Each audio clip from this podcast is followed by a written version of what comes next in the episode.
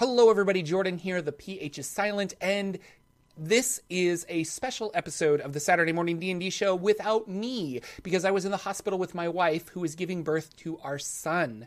Uh, very excited. Everybody's doing great. My wife is recovering nicely. The baby is adorable and healthy, so all things are wonderful there. And I want to have a special thank you to our good friend LB Hackemup who stepped in um, kind of last minute to uh, be a part of the Saturday Morning D&D show. Felix is crying. Sorry about that. Uh, thank you guys so much again, and I hope you enjoy this episode.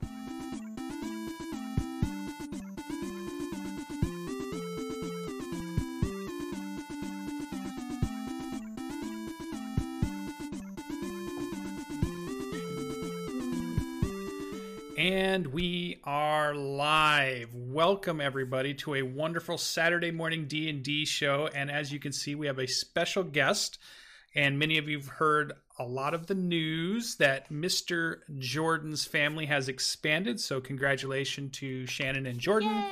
And when he's back on the show, he will tell us all about his new little D&D player that he's added to his D&D party, which would be great. But we're super excited because we have LB Hackemup here, Hi. who's a great friend of the show, friend of ours, and mm. we decided to invite her on to give us all of her player and DM experience because she's in way more games than probably me and Jordan put together at this point. So, yeah. but just like this is the Saturday morning D and D show, I love to see all those viewers in there. We're sorry if you had to come over from YouTube. Jordan usually does the streaming on the YouTube. Uh, it will be posted up either later, like on Sunday or Monday. So I'll send the file over to Jordan, and he'll definitely get it up. So it will be up on the YouTube channel for comments and such. But thanks for coming over to the Twitch channel. It's great. So let's dive right in. This is our show. We're going to talk about news today. So we just talked about Jordan a little bit, and that's awesome. But we also have a bunch of stuff to talk about with D and D. So just to kind of um, lay out what the release dates are for this week. Uh, next week, we're getting Eberron Rising from the Last War, November 19th, the big thing. And we're also getting Dungeons and Dragons versus Rick and Morty box set also on the 19th. And I saw a little funny thing in the video where Kate Welch was talking to Nathan Stewart about they're releasing it on the same day, and there's a little competition about which one's going to sell, and they kind of joked about that. So, tell me, LB, what do you think about this Eberron release? Is this a release that you're into, or what do you think about it? I'm excited because my friends are excited about okay. it. Like I'm not I don't get hugely like deeply into a lot of things, but I do I'm really excited about the new races and sub races and just being able to explore that aspect of things and mm-hmm. I, the new I mean this this uh world isn't new this just this system right, right. so uh, i think it's a, a really exciting sort of world that you get it's very different from like Faerun and and that sort of thing. You mm-hmm. have all of the different uh, airships and and magic usage, and it's I'm excited to see what it looks like and what mm-hmm. people feel about it and stuff. Mm-hmm. I'm I might not pick it up just because I have a lot of books already, but it definitely I'm definitely hyped to see all the new races and stuff. Yeah. So yeah, I think I'm I'm Jordan is the huge Eberron fan of the show, and um, I think I would like to play in it, but it's not a book I was thinking about. I would probably run as a dungeon master. Mm-hmm. I think I mm-hmm. would enjoy it as a player. I think I could get into it with a good group, and it would be great. But it wasn't one that I was thinking about running myself. I know. Um, the the way I know LB is that we we have been able to play some games together, not only sitting around a table, which is super cool, but we played a bunch of online games together. And she's currently my DM on a kind of a once a month game that we're playing with a bunch of people, which is super cool. And I'm sure she'll talk about that coming up. But when you're looking at a, a Wizards of the Coast book that you're thinking, hey, I want to run this, what's the things that jump out to you? What is the thing that's going to grab you and say, yep, this is the one I want to run? Definitely the setting. Like, yeah do I feel like I want to get immersed in this? Like uh, Descent to Avernus and uh, Curse of Strahd, those are very like dark and and dangerous situations. I, I like the idea of uh, going to this different world, but I also like the idea of staying somewhere that I know. Mm-hmm. So it instead of learning a whole new world, that's a lot of work. And as yeah. I'm, I don't run usually. I don't run uh, modules, so uh, running uh, Descent to Avernus has really showed me that it, you really got to be on your game and got to remember a lot of stuff. So mm-hmm. uh, that's a huge factor for me. How much do I have to learn as opposed to I can just kind of make it up because I know enough? Yeah, yeah. So that's definitely the two books that are about to be out. The big ramp up for Wizard of the Coast this week has been kind of supporting the Eberron release, which is really mm-hmm. cool. There's been a lot of streams that have been starting up. People have been running one and three shots um, yeah. on the Roll Twenty Presents and things like that, mm-hmm. and they're just kind of getting ready for that. And but that kind of ends this year, and we're starting to see just a few little hints here and there mm-hmm. About what we're going to get in 2020, which is really cool. So, mm-hmm.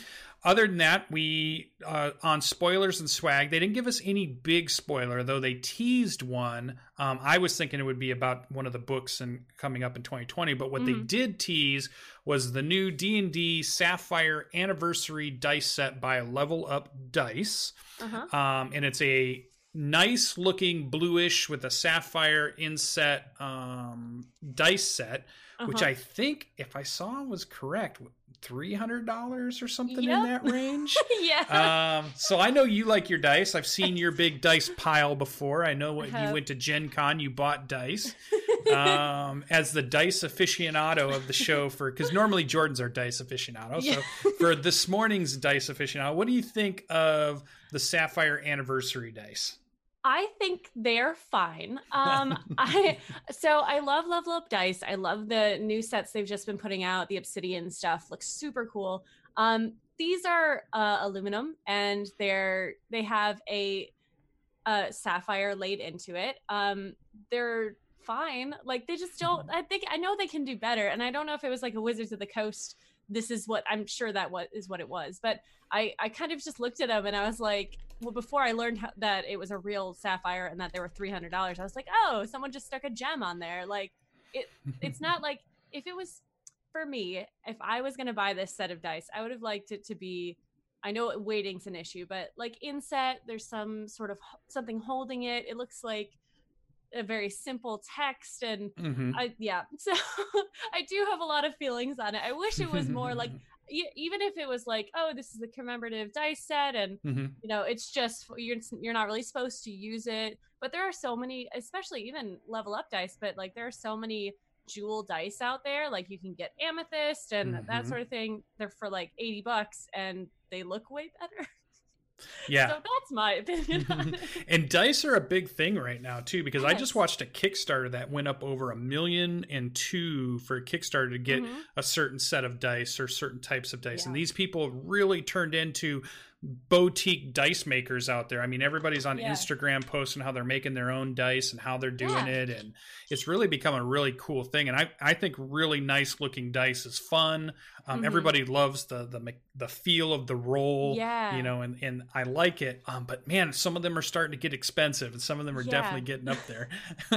I know that um, Spirit of the Dice is ones that I really like. They have like animals on them. They're all swirly. They look mm-hmm. really cool, and they roll really well for me and, and, i'm super like suspicious and superstitious about dice but but yeah i yeah so i'm i'm i wanted to see more from it mm-hmm. personally yeah i think for a $300 price tag i yeah. i mean i like the blue it's a color that i would typically choose a blue mm-hmm. and a mm-hmm. silver which is right up my alley as far as colors i would choose the type of materials um but you know, if it's a if it was a dice set that's sitting somewhere at you know sixty dollars, seventy dollars, yeah. I think it's more palatable. Yeah. Three hundred, you're really looking for something to stand out from all the stuff that's out there because there's so much good stuff out there yeah. that you can buy. You can buy bone carved dice, you can buy wood dice, you can buy stone, metal, mm-hmm. whatever type dice. And yeah. there's just so many cool things out there. So yeah. so that was pretty cool. Um, we did get to see that, so you can check that out on the spoilers and swag um, mm-hmm. video if you missed that. And you can see, I think you can order it now on Amazon if you wish. Um, those are out. The only other thing I saw that I noticed uh, news wise, the Dragon Plus issue number 28, it actually was out a week ago. We probably should have talked about it on our last uh, show, but we didn't. Mm-hmm. We missed. We skipped over it. Some of the things I saw in there, you can just go to Dragon Plus in your Google search and it'll bring it up. It actually plays better on your mobile devices the way they formatted it. You can mm-hmm. you know swipe to to get to the different pages, and you can scroll around and zoom in, and you can do a lot of cool things when you're looking at that. It's kind of taken over the old Dragon. I have it sitting here like the old idea of the Dragon magazine back in the day Um, they've kind of all gone digital at this point. So there's some really good articles in there. If you're running a uh, Descent into Avernus campaign, check out this issue because there's a lot of cool monster stuff they did in there. There's a lot mm-hmm. of cool maps, and there's a lot of cool articles about that whole adventure. Um, and they've kind of still been in that mode. I, I imagine the next few issues will probably be on Eberron, as they're usually they lag behind by about a month or so on what's currently yeah. out. So yeah, um, so that's pretty good. Definitely check that out. Uh, one last thing that I saw that I thought I would bring up for the the news section as we kind of quickly go through this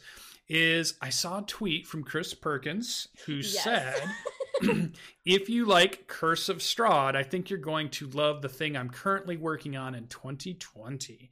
Mm-hmm. So let's start off with this, LB. Are you a Curse of Strahd fan? Have you gotten to play in that campaign? I think you have. Yes, I am actually currently playing in a Curse of Strahd campaign on Tuesday nights. Um, and I am super excited for this. I've wanted to run it um, for a long time, but uh, I haven't had a home group that is committed so soon. Um, and once I'm done with uh, it on the other channel, then I will, yeah, really want to get into it. I, did you see the tweet that was after that? No, what was after it?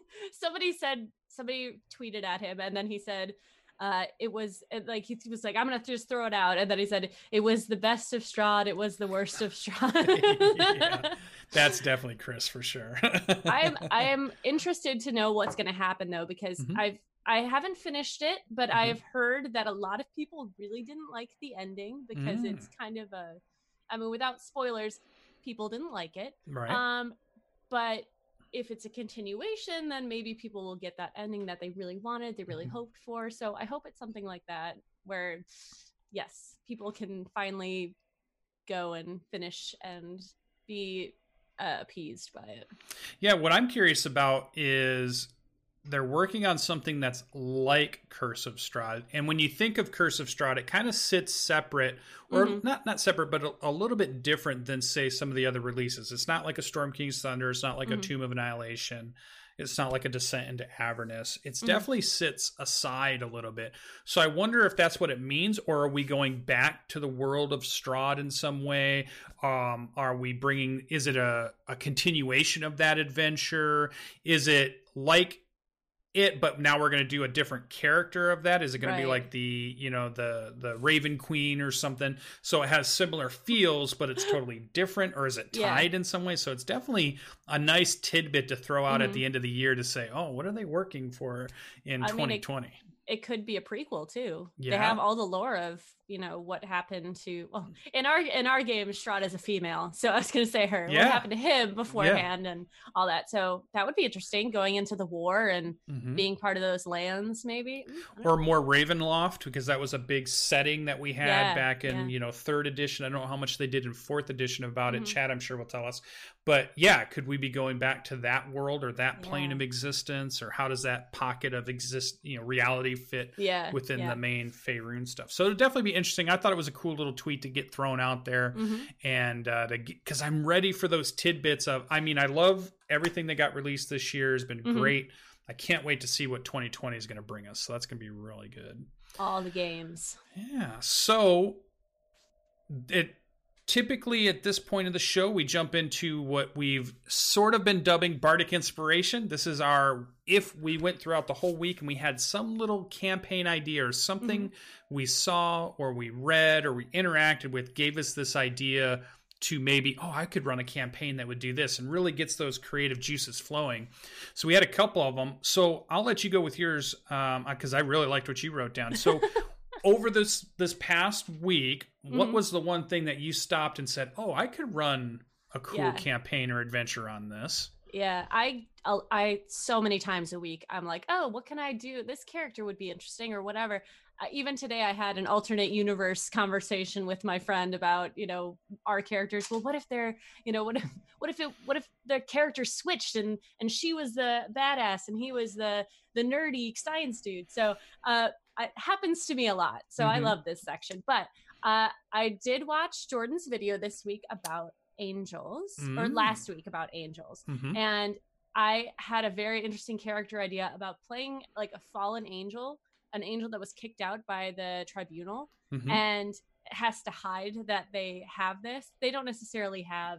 Uh, it would be interesting to figure out the mechanics of it, but I just really wanted them to be like sassy about like anytime a god thing comes up and they're like yeah they're fine like or like oh yeah the, the tribunal they're they're assholes yeah, i mean yeah. they seem like assholes it's fine like, yeah. so getting that like i love secrets in campaigns so things mm-hmm. can come out and that and that would be a great like oh yeah at the end of the campaign yeah i was i you know used to live there I was like, what so we we did that in our um in our Tomb of Annihilation campaign. I created a fallen Aasimar, mm-hmm. but I told everybody in the campaign that he was human, mm-hmm. and I had the DM had them all do uh, perception checks to see if they could figure out that he wasn't, and none of them had made it.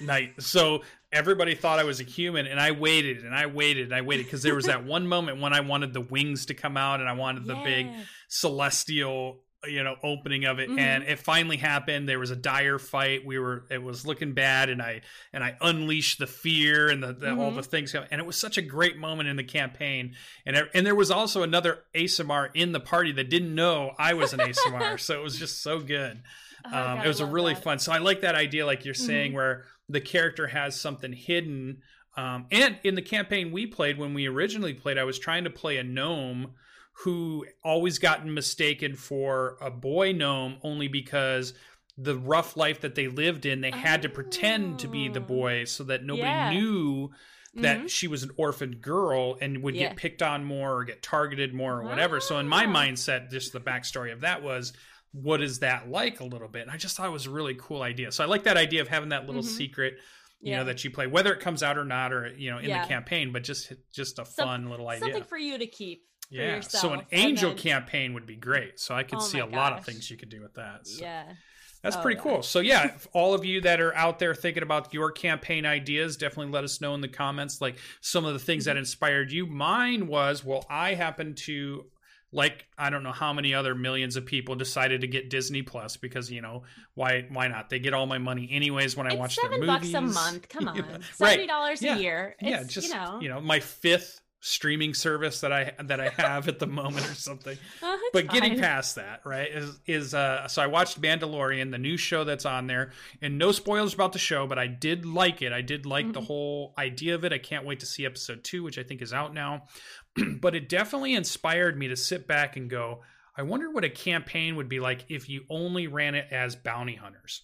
And the one thing I liked about this, just as a, a broad idea, was that the idea that you're running a campaign that is basically a bunch of loosely fitting one shots mm-hmm. with plenty of time in between for the characters just to make up whatever they were doing in between as just story narrative stuff. Yeah, yeah. But then they, we, we would come together in a session and say, okay, we've got a bounty. Let's play this session out and go after this bounty. And the second yeah. thing I liked about the idea is that you could do, you could play off of, you can bring them in dead or alive, but some bounties you have to bring them in alive. So you can yeah. really make sure to challenge those parties and mm. say here here's the restrictions for this one. Go figure out if you can do it. So yeah, i really like awesome. that idea of yeah i've been thinking about it all week and i was like i really want to run it uh, and every week i have this new idea yeah, of a campaign i want to run. And just never have the time so.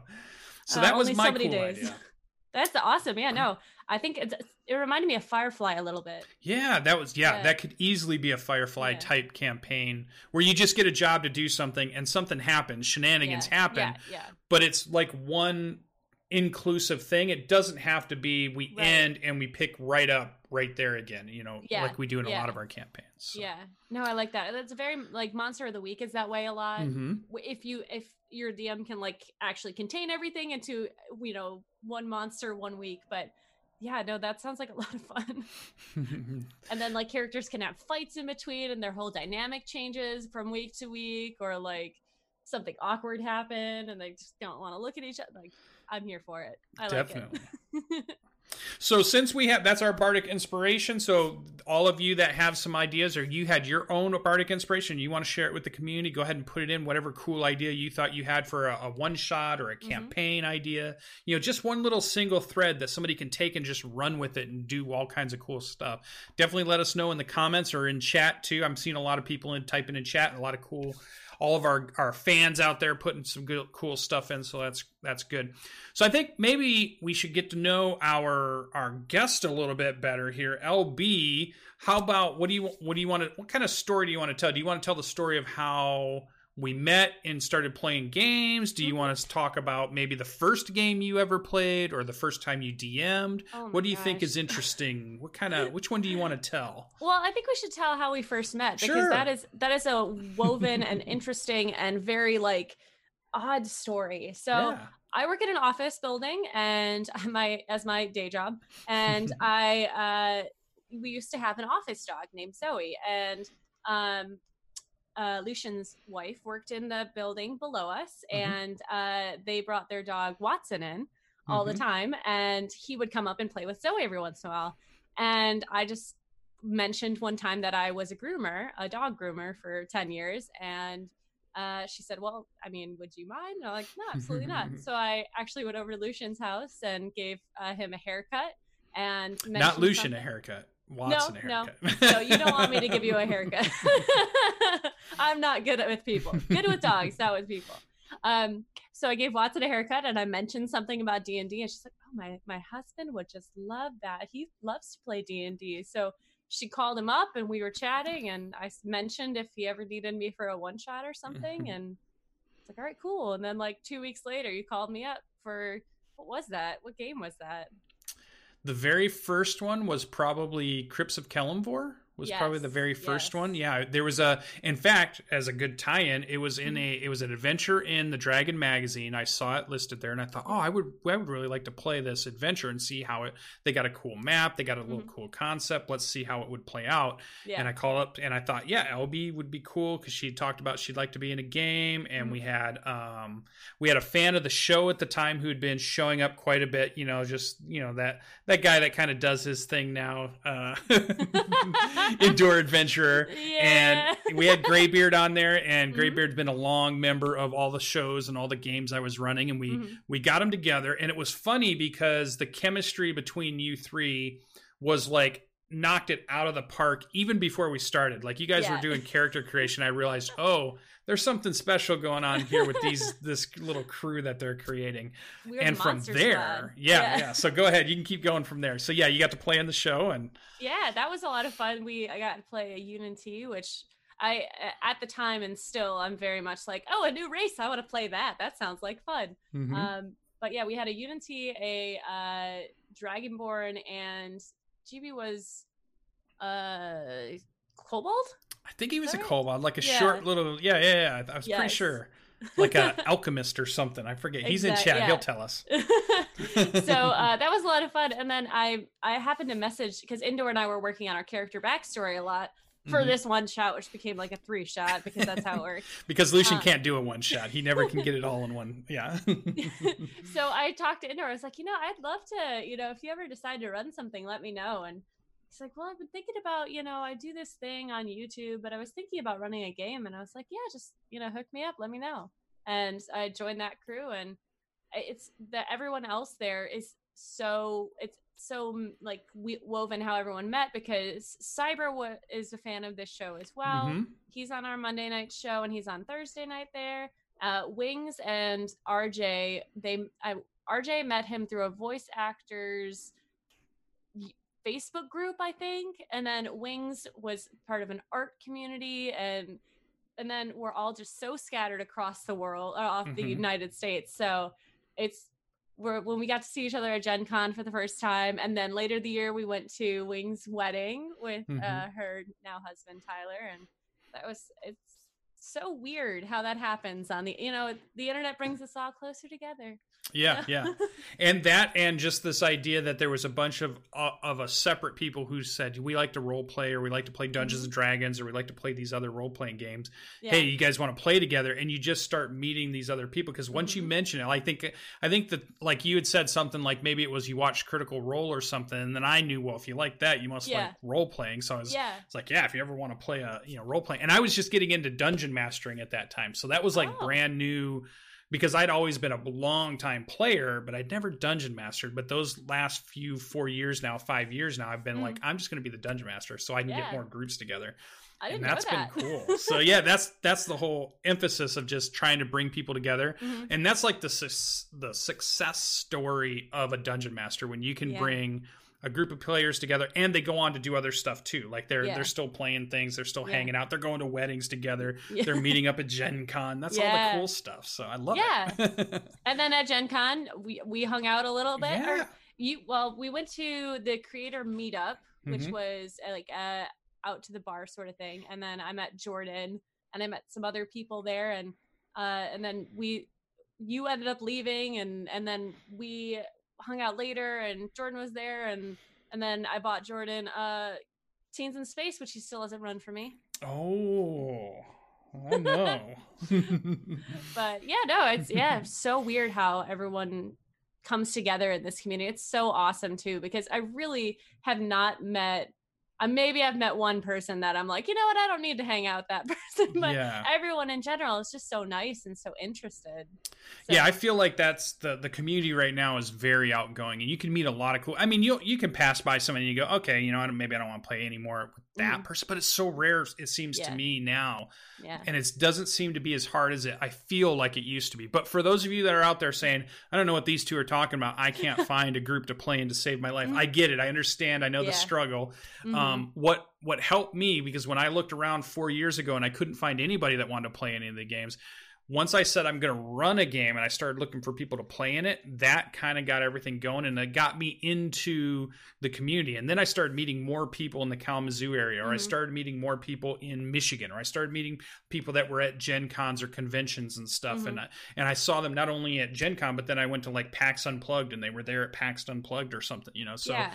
it's you could really start to get into it if you just take that leap. So if you can't mm-hmm. find a group to join mm-hmm. be the person that creates that group be the dungeon yeah. master that gets starts getting things together so it's and super cool dungeon mastering is not as difficult as people think it is you don't have to be the one who has like pages and pages of notes when i run my uh homebrew game which i haven't done in a while but when i run it it's with a lot of people who don't know. So I'm like, all right, well, I'm gonna run you through a dungeon that I mm-hmm. made like an hour ago, and then I'm gonna throw a dragon at you at some point and give you the full experience. They met a mimic, they met like all these different creatures, and it's you don't have to go into too much detail. And there's so many modules out there that you could just like, hey, well, this says this, this says that, and it's just do it. Just get out there yeah. and do it.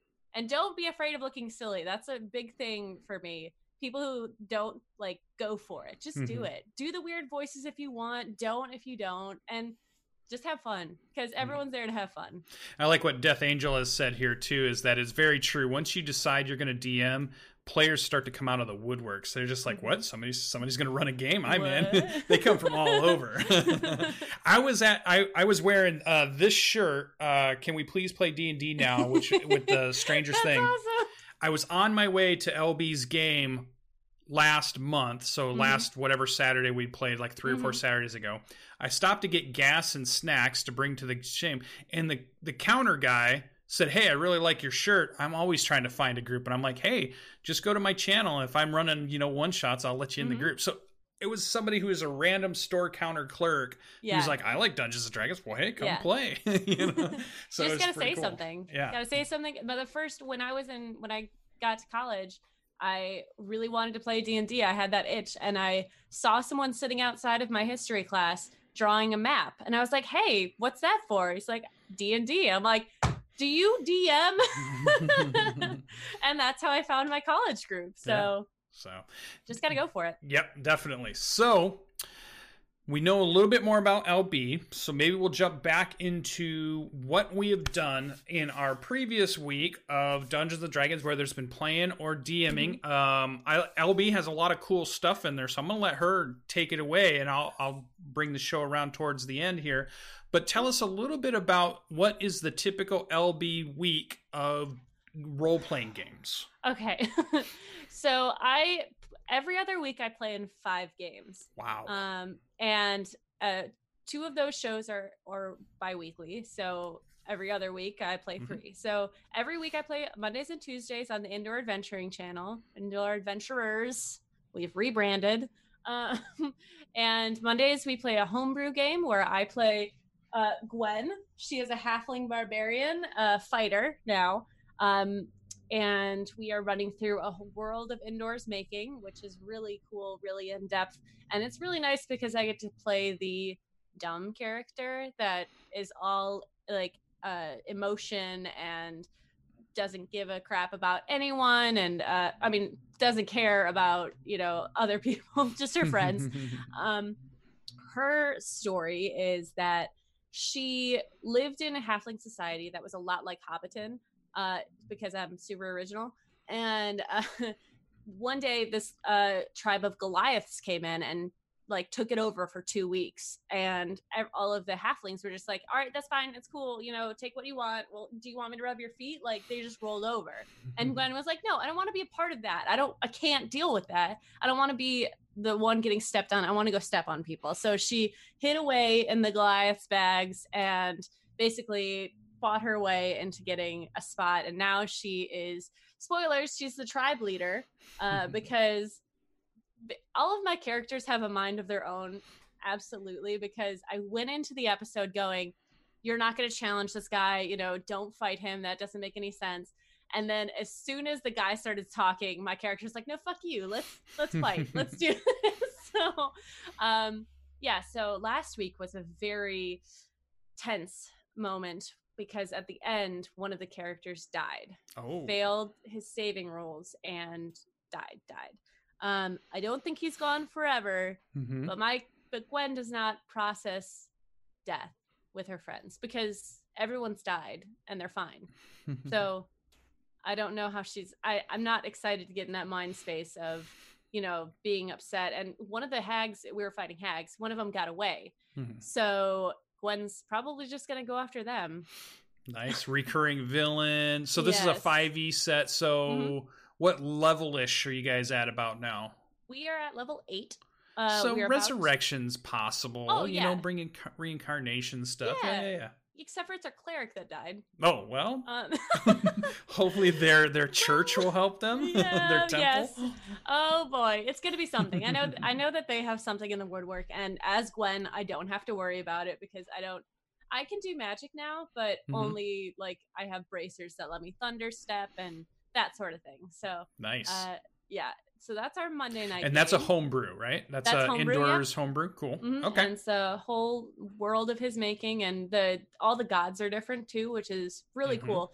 He plays the because one of the characters is a Shadar Kai, and he plays the Raven Queen, and mm-hmm. she mm. is the spookiest mofo. Like yeah. all cracked and deformed and oh my gosh I love raven queen though oh my god my like, favorite I, i've dealt with her before with other campaigns and it's like very stoic and mm-hmm, you know she's mm-hmm. very pulled together. This one's like the creepy like uh anyways i can't talk about her. Um but yeah tuesday nights is uh we're playing curse of strahd. Okay. We're getting up there. We're by the end of the year we'll be done. But mm-hmm. um we just got to the A- amber temple which i hear is a big deal. Uh again i haven't played it before. Um but we have um I play uh, Silmi, who is a wizard, um, a half elf wizard. And uh, Indoor plays my brother. It's run by Danae Keener of DanaeKeener.com. Mm-hmm. And uh, RJ's in it as well. Uh, and our uh, Indoor and I play brother and sister, which is really interesting because he looks a lot like my brother does, mm-hmm. and he's super tall like my brother. he is very tall. we have, and he has sisters too. So we have this dynamic between us where we will bicker mm-hmm. and it's so easy for us to just like snip at each other. And I have this thing with Sylvie where she she's very intelligent and she, you know, she has uh her it's a whole thing with her fiance is her familiar, which is a uh tiefling, um, which who's actually a devil. Um, so there's this whole thing, and but she lost her memory, and uh, so she doesn't remember Silmi anymore.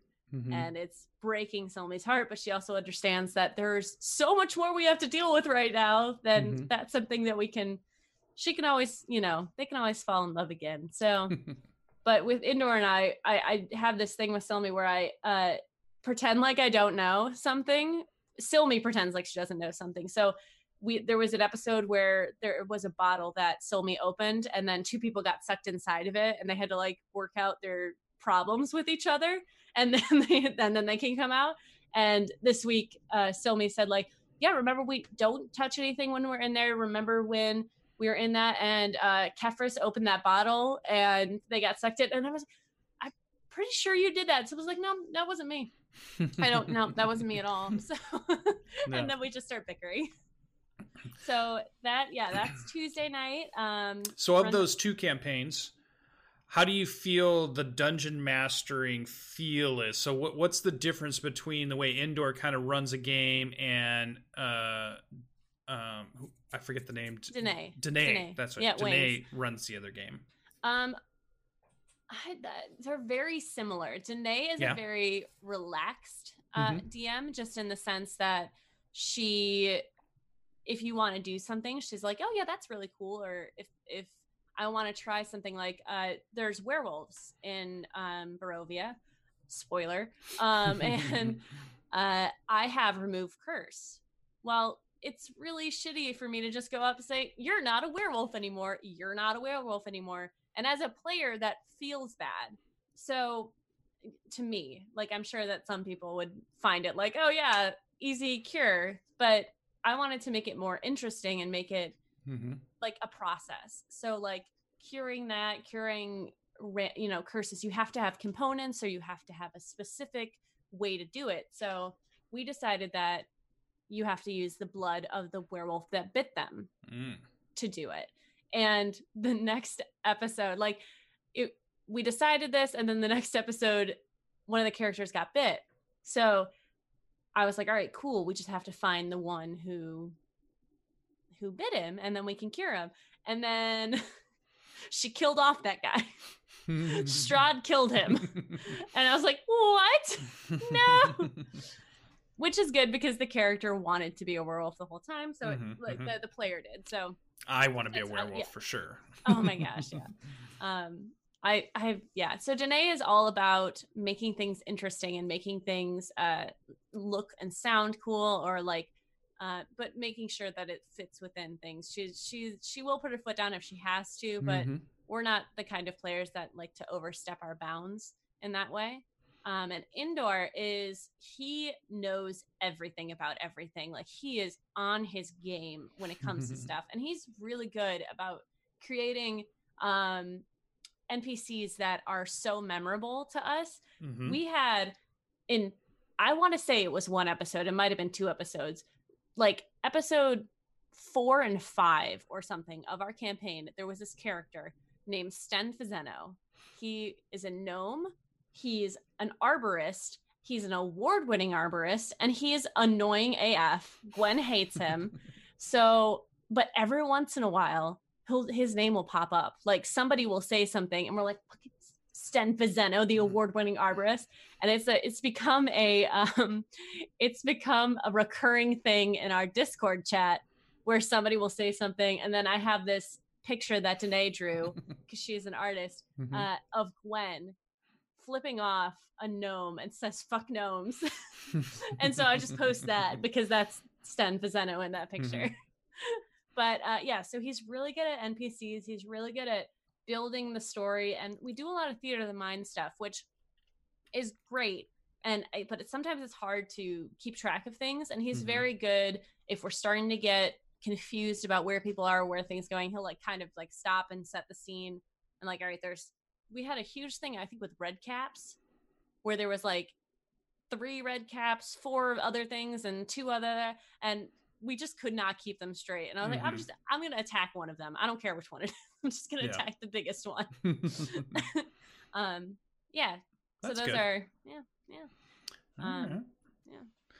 So that's your your Sunday, your Monday. It's my Monday and Tuesday. Tuesday.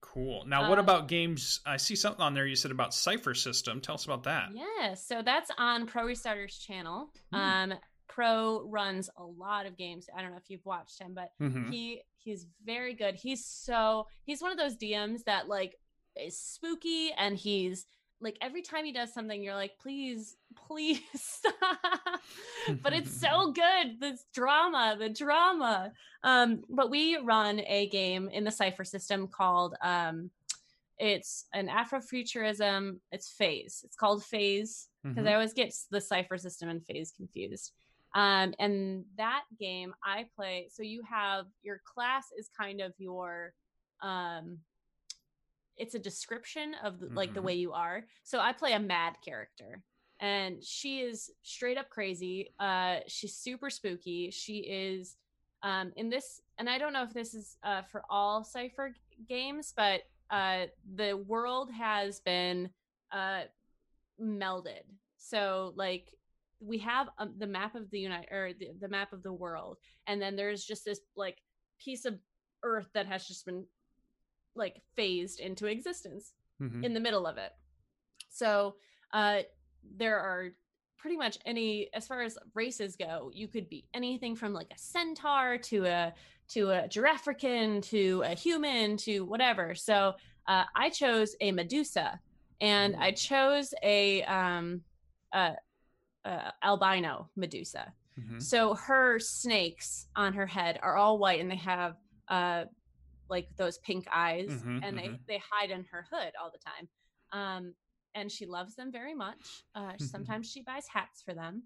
Uh she has completely black eyes. And actually i i found a picture of the i'm not going to remember what they're called but they are south african rappers uh the the girl is their brother and sister and i'm cannot recall what their group name is but i found a picture of her and she's in all white and has like black sclera lenses on and her eyelashes are even white and i'm like that's spooky and it's creepy and i want it so uh ophi is her name um ophi ophi uh, it's the the greek word for snake what okay. her full name is and mm-hmm. i can i don't use it so but uh she refers to herself as we because she has a yes uh Die Antwoord thank you thank you gb um and uh she has a best friend that she um, sees in mirrors. So he's like that, you know, in all those horror trait, like horror films, there's like that you're looking in the mirror and there's something that kind of just shifts away. Mm-hmm. That's her best friend, and his name is Hesh. Mm. And uh, she loves him and will do anything for him. Uh, we found out a lot about Hesh and that he is actually real and not part of her imagination. Um, my trait, so you have your your your trait which is mad and then I'm, I'm this is not what they're called in officially in the game but then you have your like sub class or whatever it is. Mm-hmm. um and uh ophi's is consorts with dead mm-hmm. so ophi can bring people back to life as zombies or she can talk to them or um the last one i picked up was this my last here was uh that she can like talk to the spirits that are around. Um, so she can like go into a room and ask, hey, you know, what's what happened here? What's the vibe? What's the feel? Um, not that she talks like that, but um, mm-hmm. but uh, she is again very spooky and very crazy. So when she speaks, she doesn't speak things um, straightforward. She always has a, a roundabout way of saying things and sometimes it gets confusing um, which i like i like that sometimes she just sounds crazy um, she does collect heads mm. because she can talk to them sure um you know i just got to be as creepy as possible um yeah. she um she's yeah like i said she speaks with. she says she calls herself we because it's her and Hesh and her her snakes. So sometimes she says me. Um, there was a point where she started going unmad. She started going sane again, which was really weird for me to play as her cool. in her voice. yeah, Cypher System is really cool because you there's a lot of different things you can do with the Cypher System. It's like the mm-hmm. underpinning of Numenera, the Strange, mm-hmm. um, Predation, all these other cool games. Mm-hmm. And I do like the idea. Like when I made um, a Numenera character, they always had you'd have your name and it'd be like the Strong Glaive who rides the lightning. So you have two yes. big things there. And Strong gave you certain attributes and abilities, and then Rides the Lightning gave you some other stuff. And then yes. Glaive was what you kind of did. But in the Cypher, if you change the genre, so if you're going to do a more modern genre, you might say a detective or they might have different little classes that they're using and if you're using numenera you have you know certain classes if you're using the strange you have certain classes yes. so yeah. very fun i love monte cook games a lot i love playing those and running those games so those are all fun that was the first game i dm'd ever was a numenera game when i wanted to do the very first one streamed mm. online was a numenera yeah. so it's pretty cool so we it's, know that mm-hmm. you're also dungeon mastering coming up pretty soon in fact we talked just yeah. before the show started next week mm-hmm Let's talk about LB's dungeon mastering prep because all dungeon oh masters have to somehow figure out how they're yeah. going to prep. They've heard the stories of what they think prep is, what they actually do, or mm. what they've heard other people do. Let's hear your version of what's going on. How do you prep your campaign or your story or your adventure? What's mm. prep are you doing for next week without uh, spoiling? because uh, oh, yeah, I'm a player. So, so, so, when I doing the um the book prep, the module prep, is way different than what I do normally. Um, from the module, I'll read the chapter that we're gonna go through or the section that we're going through.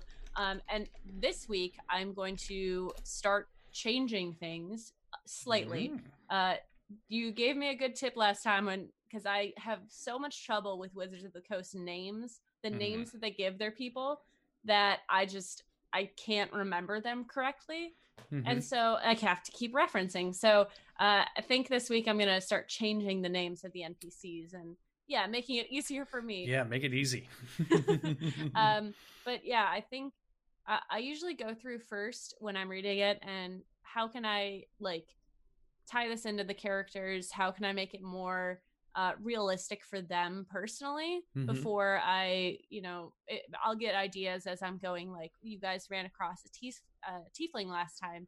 She worked for a wine master, and one of our characters owns a brewery. So I'm like, you know this person. It makes sense. Like just tie that in or uh, figure out how characters can, um, these NPCs can mess with the party or uh, cause some sort of feeling, I guess, whether mm-hmm. it's turmoil or uh, friendship or you guys fall in love with a character. Last week I threw in the um I'm not savvy, don't worry, not yet. I haven't got to that one yet.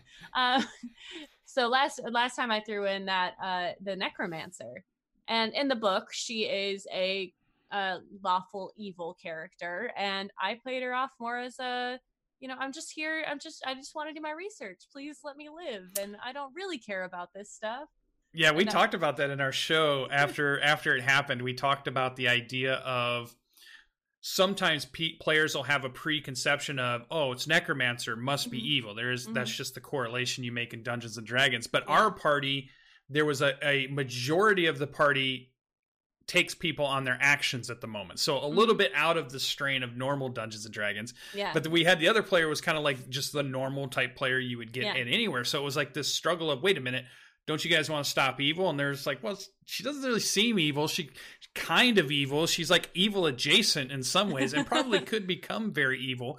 But maybe if we control the evil, it won't be mm-hmm. so bad. And so there was this really funny um, interaction happening between the party and me as sitting back and watching the whole thing. I was like, all right, well, what I was interested in was how was the dungeon master going to handle this? Because mm-hmm. all of a sudden you're presented with the party has two differing ideas, and you have to kind of say, okay, how do I help them resolve yeah. that, and how do I play the character in such a way that's fun and interesting, um, and still roll with whatever ends up happening. So it was yeah. really cool because all of a sudden things just are off the rails because one little thing that you might have done in this adventure and then moved mm-hmm. on turned into a big story tying element for our group. Yeah. So Yeah, and I think it's important to, especially because we were going through a dungeon, and every room it's you know there's there's a thing or there's something you have to kill and i was like i am bored with this they're gonna get bored with this so let's change it up let's give them something a little memorable some and like even the the last and i i guess what i'm saying is that the prep that i do has a lot to do with character development character mm-hmm. creation that sort of thing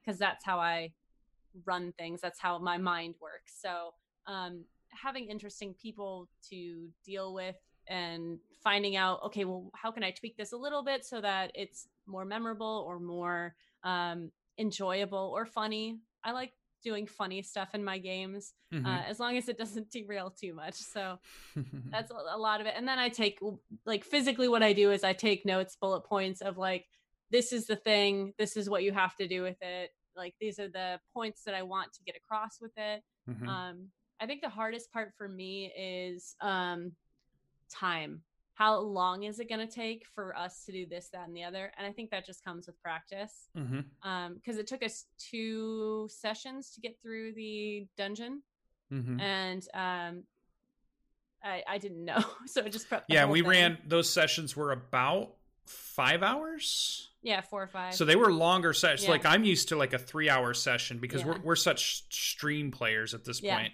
that everything's kind of like a three or maybe a four hour but even if mm-hmm. it's a four you might only get three and a half in with breaks and stuff. Yeah, so yeah. so you're you're prepping for a three and a half hour segment to try mm-hmm. to get mm-hmm. stuff done. Whereas the home games have ran longer. So definitely yeah. those are a bigger thing. So that's what I was wondering is how much you're prepping ahead or how far do you think they're going to get or, or how, I have no so, idea. Yeah. yeah Winging it. I, it's better to over prep than under prep. Sure. And if you, if you do under prep, send them on a stupid mission or something like, yeah. make up something on the spot you know it's okay to have fight. a short session it's oh yeah it's, that too. if you go through everything you did and everybody did it in two hours just be like hey guys that was awesome that's what i had prepped yeah let's hang out and talk about other cool yeah. stuff but i'll have to prep for next session i'll yeah. try to prep a little more the mm-hmm. next time or we'll mm-hmm. see what happens and uh, yeah. players will always be on your side when you when you're doing that stuff so you don't have to worry about it too much so that's i think cool. yeah i think that most uh, at least in our groups if there's that downtime Mm-hmm. There's that nice moment where you can have characters talk to each other and develop that more because yeah. uh, like when we were running through Curse of Strahd, we it, like it was five days or something, and it was 20 episodes in five days mm-hmm. or within that time period, and so we're all like, can we just like take a nap? Like. Mm-hmm somebody said something about arcane recovery. I'm like, do you think I ha- I could I have a transmutation stone that I can't make because I don't have eight hours to sit. Okay, like I don't know what this arcane recovery is you're talking about because I don't have time for that. mm-hmm. So very cool. So those are your games. Um, anything else? Yes. ready to talk about my games? You got more? I do have more. All right, let's keep going. that was only three. let's let's put it on there. I'll do it quick. On Fridays, I do Ghost of Saltmarsh uh, with mm-hmm. berries every other week. On Dammit Berries channel, I run. I have a um, a Triton uh, mm-hmm. character who is the moral compass, and I love her. Uh, she, it's very difficult to. We are the moms of the group. Me and um, and uh, Satan is the other uh, girl who's in it, and she uh, we're we're the moms, and we oh you're doing such a good job and that sort of thing, and then uh, I've played a couple of campaigns with Satan quite a bit, and she is very fun to play with. She has yeah. some really cool characters yeah. she does. Yeah, GB's in that too, and uh, mm-hmm. Lazy Bones, and it, they're it's just a good group of people. Um, and then every other Sunday, I do uh, I do double duty with uh, Monster of the Week with uh, mm. Savvy, who is in chat. Uh, she is our uh, what is it? It's not game master, story writer, so whatever it is. she runs the game mm-hmm. uh, on uh, G Game Nights channel with a K.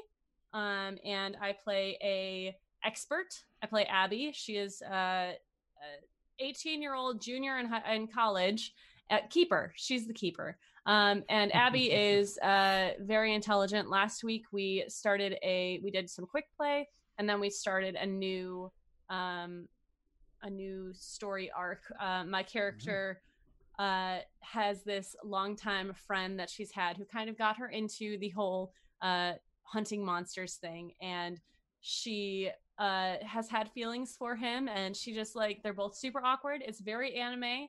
Very like, oh, we touched hands.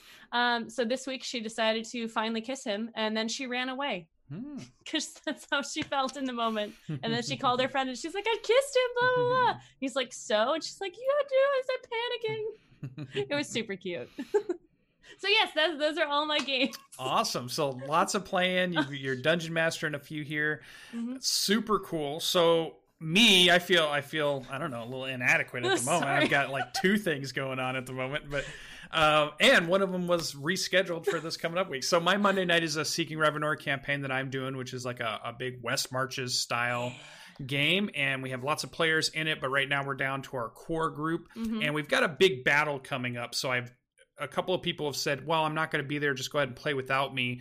But on this session, I kind of decided I really wanted everybody there. I didn't feel yeah. like I wanted them to miss the big thing that's going to happen. So we've been putting it off for a few weeks. Mm. Hopefully this Monday finally we're going to get to get to it. It really ties into the big story of what's going on in Seeking mm. Revenor and it opens up the world because I've got this big map but they think it's big when in reality it's just a really small corner that goes to a much bigger map that Lucien made because I love world building and I love yeah. thinking of all these things and I want them to start getting out into the world. It's gonna be really cool. So that's a a 5e game, but I did get to play again. Um, you guys have been hearing it for all of you that show up to the show every week that I love Tomb of Annihilation. I think it's the best 5e campaign that Wizards put out.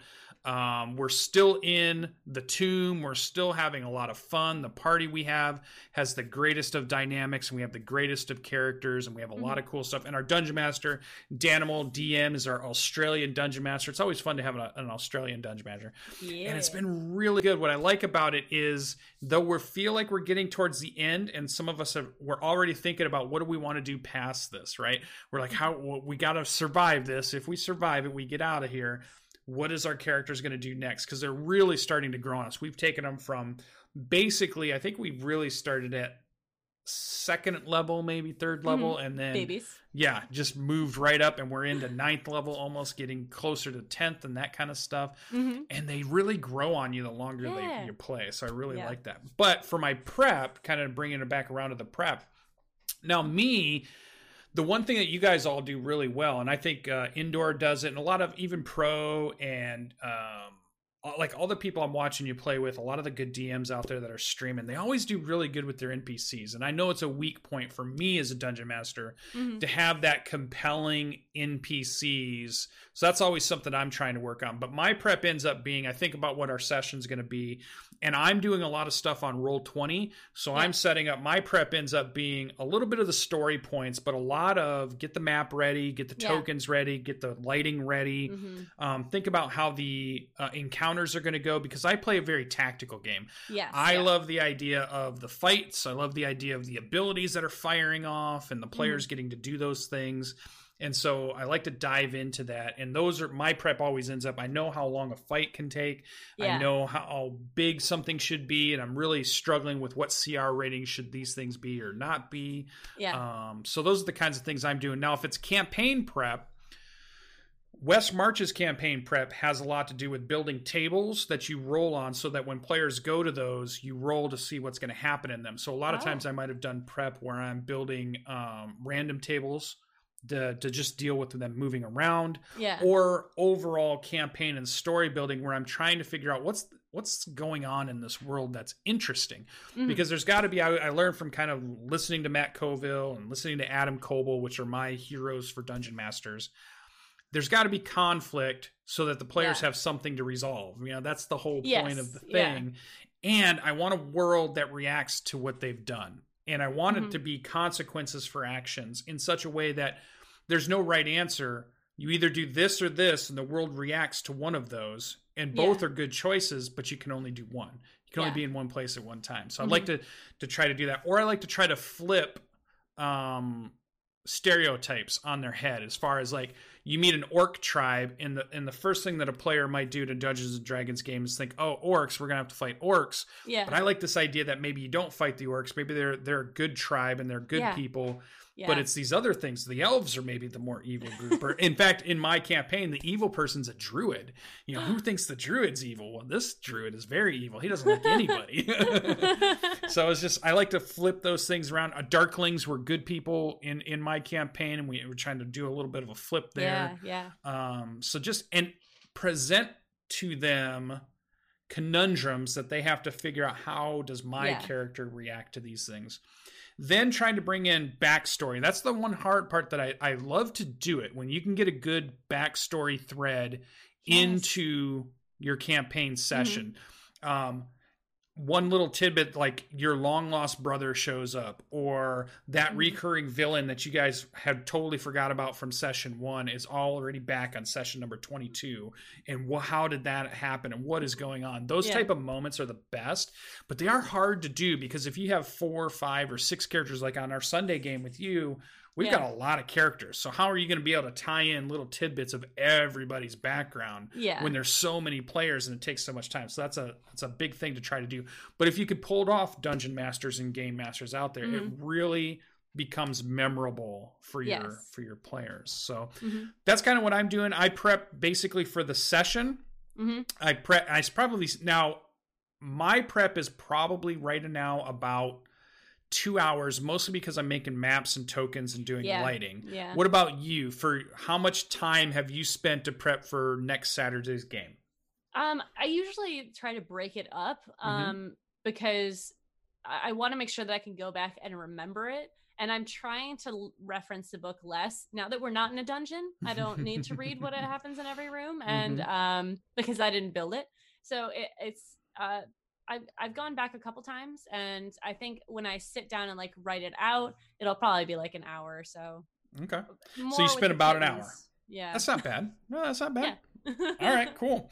Well, that brings us right to the end of our show. And just like Jordan yeah. always tells me, we can't go too long. He likes to end it right on the dot. So, one o'clock on. I want to say thank you to everybody who has showed up and came over from the YouTube channel, all the fans of LB that showed up to, to watch us do a show. I want to say thank you to LB for being here and sharing her dungeon mastering experience and her player experience with us. And she'll be on a lot of our shows. You'll see her on my channel, you'll see her on Indoors channel, your mm-hmm. Pros channel uh, just all the people. All we all we all play and, and work together, so yeah. it's it's great. Jordan's channel, you know, yeah. we've got some good stuff coming up in 2020 where I'm sure we're going to see some things because Jordan's been talking about running us through a game. I think he was talking about running us through either a DCC game or he was talking about running us through the Teens from Space game mm-hmm. or something like that. I know we'll have GB and mm-hmm. and uh, RB, all, all, the bees, all the yeah. bees get to come on the show and have a great time. So that's what we have for today. Thank you for showing up once again, and we will see you next week on the Saturday morning D and D show. Thanks. Bye.